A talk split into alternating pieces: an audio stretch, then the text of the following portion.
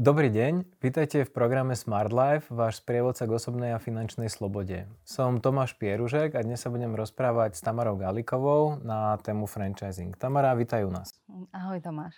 Tamara je, býva v Bratislave a dôvod, prečo som ju zavolal, je, že má niekoľko rokov skúseností s rôznymi franchisingami Um, jej prvý job uh, bol v McDonalde, franchisingový job by som to nazval.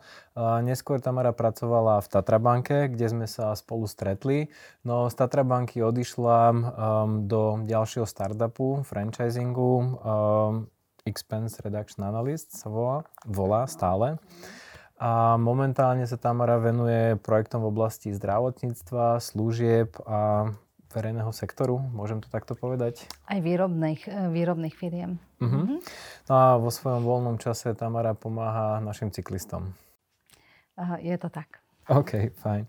Uh, Tamara, možno začneme trošku o tebe. Um, povedz nám v krátkosti niečo o sebe, kde si študovala a možno aká bola tvoja prvá práca, kde si začínala.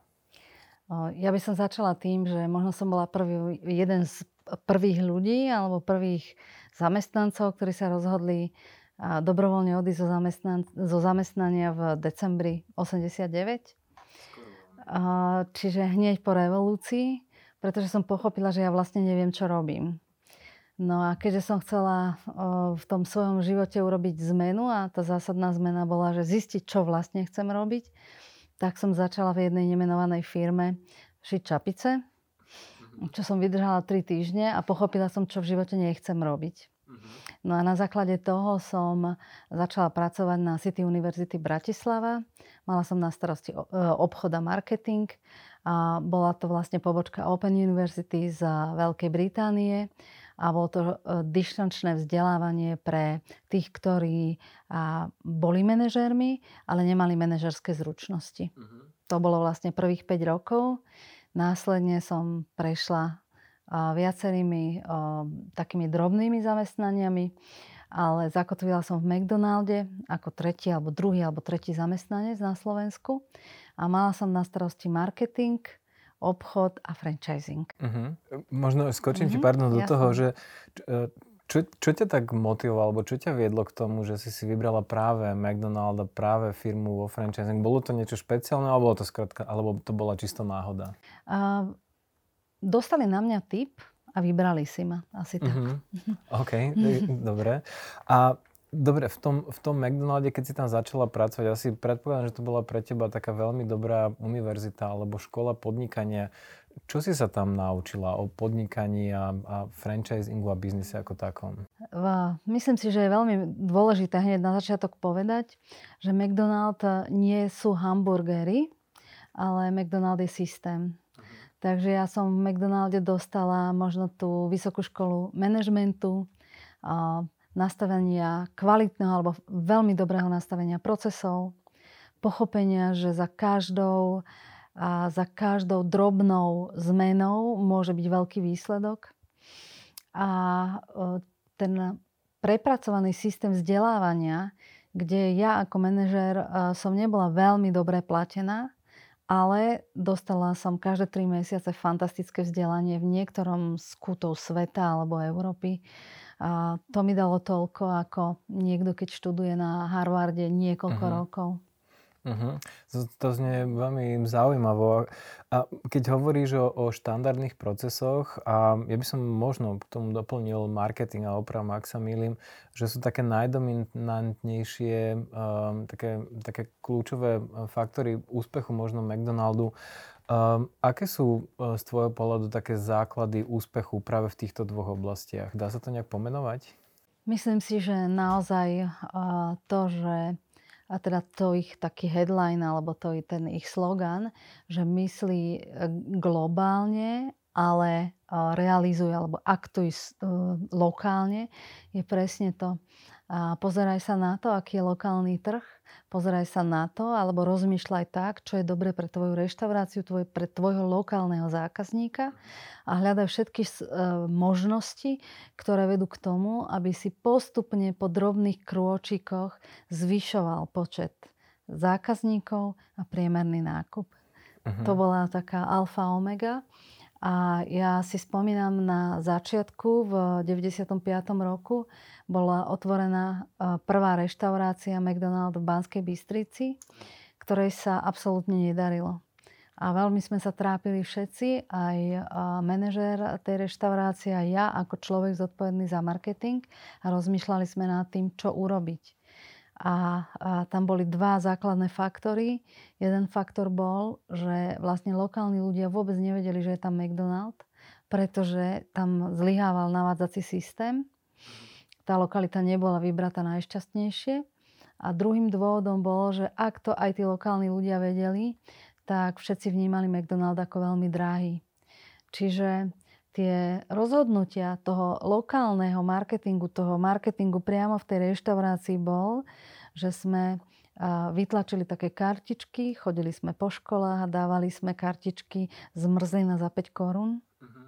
aby aspoň vyskúšali prísť rodičia s tými deťmi a vyskúšali to, že ten, aký je ten McDonald, proste vyskúšať ten, by som povedala, že tú vôňu toho McDonaldu, hej. A tým pádom sme postupne po drobných krôčikoch zvyšovali priemerný nákup, zvyšovali počet zákazníkov, a robili sme si lokálny prieskum, zistili sme, že ten, kto tam chodí, sú vlastne obchodní cestujúci a potom tí, ktorí sa vracali z Donovalov z mm-hmm. lyžovačiek. Hej? Jasné. Čiže hľadala som proste kreatívne riešenia, ktoré by pomohli konkrétnej reštaurácii, nie celému McDonaldu ako značke, ale konkrétnej reštaurácii a tým pádom som si začala aj kreovať rozpočet na to, aby som mohla minúť viacej na marketing. Hej? Mm-hmm, Čiže najprv musíš mať peniaze na to, aby si mal z čoho ten marketingový budget alebo rozpočet vytvárať a následne to koleso musíš stále točiť tým, že ten marketing je kľúčový. Aha, ja si pamätám, ja si pamätám, že ten, eh, ten prvý McDonald bol tak vlastne na takom výjazde z tej, z tej dvojprudovky v Banskej Bystrici a dosť ťažko sa k nemu vlastne hľadal. Ja som ináč tiež mal problém sa k nemu nejak dostať, že, že viem o, o akom probléme asi hovoríš v, tom, v tomto eh, no, kontexte. A to si tú značku poznal, hej? Hej, aha. Čiže si predstav, že nie všetci a špeciálne lokálni, lebo išlo aj o tých, ak hovoríme o zvýšení počtu zákazníkov, nie len cez týždeň, ale aj cez víkend, čiže tá kombinácia. Cez týždeň tam naozaj z tých lokálnych skoro nikto neprišiel. A, takže z tvojho pohľadu McDonald ako univerzita biznisu za teba by mala asi odporúčanie, hej? Absolútne. A nie len to. Ja si pamätám, ja som totiž to mala tú možnosť, že jeden teda bola som prvá zo Slovenska, ktorá som išla študovať na Hamburger University do Chicaga.